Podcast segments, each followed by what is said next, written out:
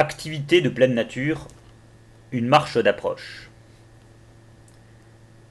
La petite virée que nous allons faire sera un brin hésitante. Nos problèmes d'orientation n'échapperont pas au lecteur, car nous errerons entre plusieurs chemins, revenant parfois sur nos pas. Le premier tronçon se veut historique, et se résumera à quelques généralités, dans lesquelles tous les habitants des reliefs ne se retrouveront pas forcément creuser le sujet de la défiguration de la montagne et de l'arrivée en grande pompe de la société de consommation pourrait faire l'objet, un jour peut-être, d'un article à part. De même, l'étape suivante, où il sera vaguement question de nature, d'environnement et de naturalisme, constituera un exercice périlleux, disons plutôt vertigineux, ce texte étant rédigé pour nous attaque, car flirter avec des notions de philosophie sans rien y connaître n'est pas sans risque de chute.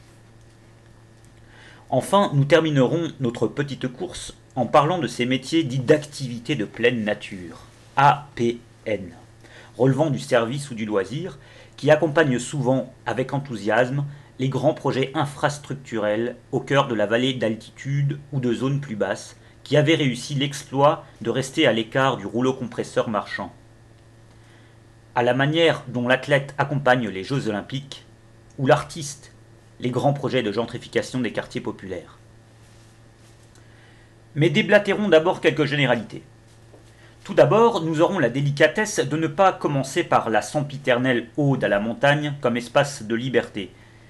Si tant est que cela puisse signifier quelque chose, nous n'y décelons rien d'autre qu'une esthétique qui ne nous avance pas beaucoup. Il est, de plus, compliqué de voir en quoi les régions à la topographie accidentée auraient été moins souillées par le déferlement du capitalisme. Si elles en ont été préservées, cela n'a été que temporairement. Il n'a guère fallu plus de deux générations pour rattraper le retard sur la plaine et priver les populations des savoirs qui leur assuraient une autarcie relative. La densité de caméras ou de vigiles est plus basse qu'en ville, certes, mais le tissu social n'en est pas moins quadrillé et soumis aux mêmes impératifs que dans le reste du village global. Avec la répression des modes de vie traditionnels, relégués à de simples pièces de musée, à des souvenirs d'une époque dépassée où les habitants des versants ne dépendaient pas d'un supermarché pour se nourrir et de cames estampillées pour se soigner, c'est tout un système autarcique qui a été bouleversé et une génération de l'exode qu'il a fallu remplacer. À défaut d'être habité, les montagnes sont devenues l'arrière-plan devant lequel le scénario d'une nouvelle économie va se dérouler. La machine à faire décompresser les masses, qu'est le tourisme, s'est substituée à une certaine harmonie que cristallisait la ferme d'altitude avec son milieu environnant. Mais ne nous emballons pas dans des envolées sur des temps anciens que nous connaissons peu et ne cédons pas à cette habitude pénible mais tenace qui consiste à camoufler le vide de nos, propositions derrière de la poésie, l'air de rien.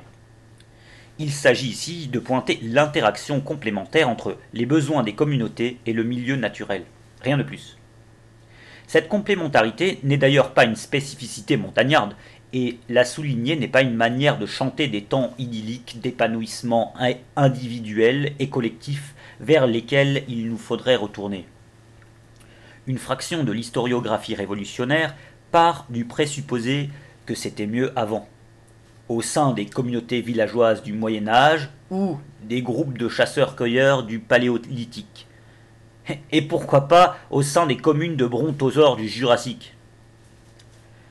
L'absence de source se comble par une surinterprétation aux odeurs de charlatanerie, de gauche plus ou moins radicale. N'en déplaise aux équidés, il s'agit d'âneries, dont ce texte ne se fera pas le relais. On imagine bien qu'une vie de paysan montagnard passé à lutter contre des pentes enneigées la moitié de l'année contient sa dose de pénibilité, sans parler des hernies discales. Mais elle nous intéresse dans le sens où la vie et la survie n'étaient pas uniquement fondées sur l'exploitation, la spécialisation et l'aliénation laborieuse, la destruction du milieu. Protégés par les caprices de la tectonique qui y ont érigé de véritables forteresses naturelles, les modes de vie et les savoirs ancestraux avaient toutefois mieux résisté en montagne au torpillage marchand, mais l'offensive des Trente Glorieuses a eu raison des derniers acharnés. De tout temps, la topographie a dissuadé les envahisseurs protégé les habitants et servi de refuge aux fillards de toujours. Les montagnes ont servi de rempart aussi bien contre les armées romaines que contre les dragons de Louis XIV ou les assauts de la marchandise. Elles ont été les alliés des guerrieros espagnols qui, après la victoire de Franco, traversaient les Pyrénées pour frapper le régime dans les grandes villes avant de s'éclipser de nouveau dans les versants. Mais avec l'avancée technologique, ces barricades sont devenues de plus en plus facilement aménageables et contrôlables. Les migrants subissant les assauts de gardes frontières à 2000 mètres d'altitude ne nous démentiront pas à ce sujet. L'économie, boostée par la reconstruction d'après-guerre, a permis et rendu accessible à l'immense classe moyenne la ruée vers l'or blanc. Les stations dites de troisième génération ont poussé ex nihilo dans des vallées d'altitude où la présence humaine se limitait à quelques bergers durant la période estivale. L'équilibre, certes très relatif, entre les habitants et le milieu environnant a été supplanté par l'exploitation à outrance de ce dernier, dans la droite ligne de la logique mortifère que symbolisent à eux seuls les canons à neige.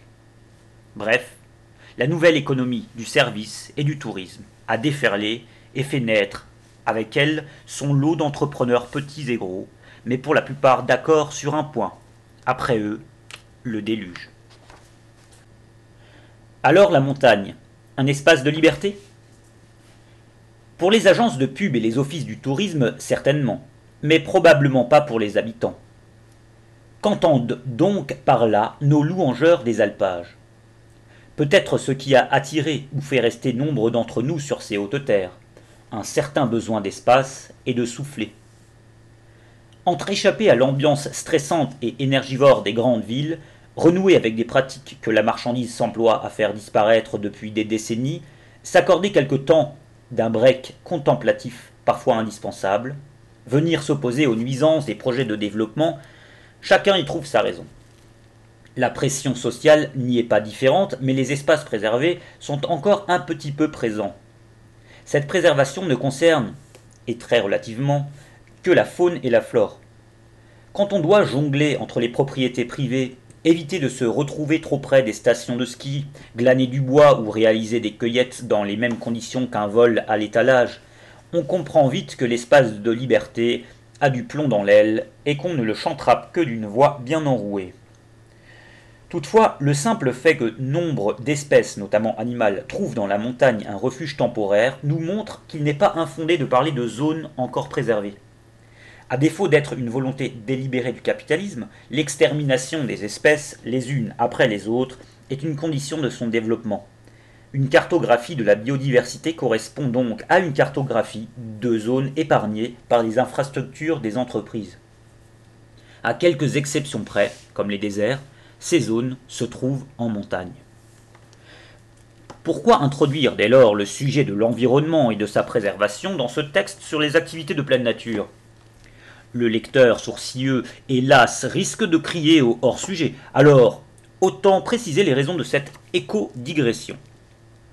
La préservation de l'environnement est un sujet qui prête à confusion tant elle est centrale dans la tête de ceux qui rêvent d'un capitalisme qui soit vert et absente de celle de ceux qui veulent non pas le repeindre, mais bien le détruire. Les premiers ne comprennent pas que nos modes de vie contemporains ne peuvent se passer d'une consommation à outrance, qui, vert ou non, ne peut que ruiner la planète. Une partie des seconds vivent dans une telle phobie d'être confondus avec les premiers, qu'ils en ont banni tout choix écologique dans leur quotidien la posture ramène toujours son lot de tics et de clichés. Vouloir abattre le capitalisme est une chose, et on peut parfaitement privilégier des luttes n'ayant rien à voir avec l'environnement. Mais faire la révolution n'est pas qu'une histoire de baston. Nous ne la ferons pas lorsque nous ne serons plus qu'une masse de zombies cramés par les UV et le réchauffement climatique et perfusés à la bouffe industrielle. Au final, le problème est avant tout d'ordre pratique. Se battre nécessite à minima d'être vivant.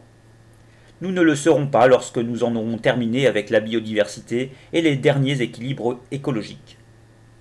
Faire des choix écologiques dans son quotidien, ça ne veut pas dire rejoindre la mouvance citoyenniste, mais plutôt tenter d'échapper à un cynisme qui nous rapproche dangereusement des entrepreneurs évoqués plus haut. Cela ne constitue pas une fin en soi, mais juste une tentative de ne pas mourir asphyxié tout de suite. Cela n'a rien à voir avec l'idée d'une nature mystifiée et défendue aussi bien par certains secteurs de l'extrême droite que par les primitivistes réactionnaires par définition.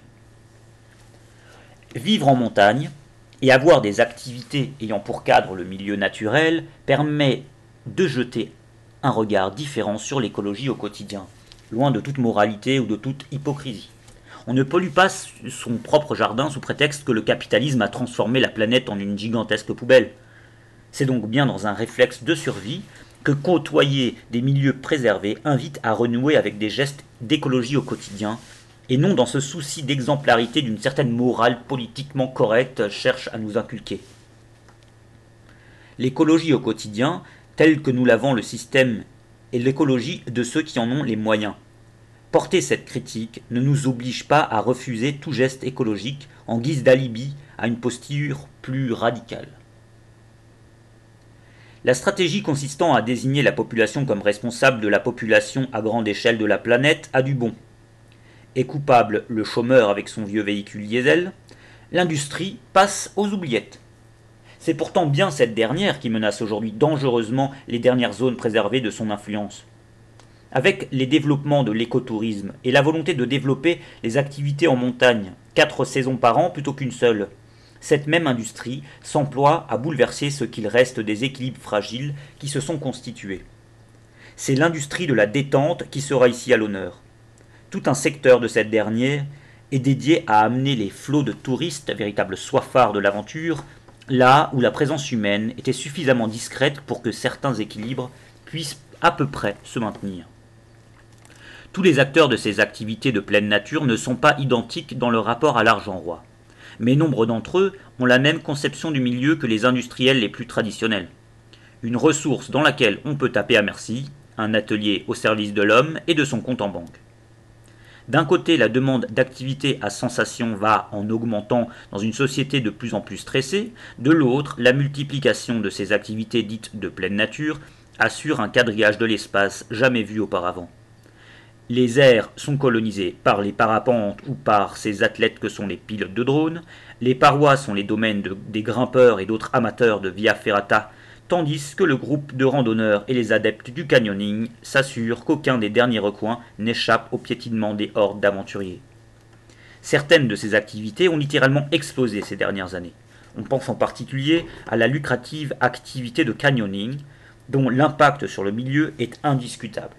Nombre de ces vallons encaissés parcourus de cours d'eau sont passés d'une fréquentation nulle il y a 30 ans à, des fils ininterrompus de chasseurs de sensations, GoPro fièrement dressés sur le casque, convaincus par le marketing des bureaux de guide pour vivre l'aventure au milieu d'une queue en combinaison néoprène. L'auteur de ces lignes, ayant lui-même trimé dans de telles structures, il n'a pu que constater la schizophrénie dans laquelle se trouvent plongés nombre d'acteurs des activités de pleine nature, APN. L'intitulé même de cette branche du business sportif prête à confusion. Le cadre nature des activités proposé suggère une adéquation entre la protection de l'environnement et les passe-temps proposés. Si effectivement on n'est pas un grand pollueur à faire de la randonnée ou une sortie en haute montagne, le caractère de plus en plus massif de ces activités en rend certaines assez juteuses. Et là où le gros chiffre d'affaires devient possible, la mentalité du petit gestionnaire qui voit grand, obsédé par la rentabilité à chaque instant, devient majoritaire. Expliquons-nous un peu mieux. Nous sommes nombreux à nous retrouver dans la nécessité de travailler. Au risque de, ne pas passer pour prolétaire, on peut tenter la gageure de concilier cette nécessité avec une activité dans laquelle on trouve un minimum d'intérêt. Nombre de personnes se lançant dans les formations délivrant à la clé les diplômes permettant d'encadrer des activités de pleine nature sont au départ des passionnés de ces différentes disciplines, escalade, randonnée, parapente, etc. En dehors de quelques vautours de naissance, cette passion pour l'activité de pleine nature et de plein air est difficilement séparable du milieu dans lequel elle se déroule. Une grande partie des professionnels des APN s'intéressent donc aux logiques écologiques et géographiques qui, ont forgé le milieu dans lequel ils évoluent. Nombre d'entre eux n'ont pas forcément le même genre d'ambition que les diplômés d'écoles de commerce.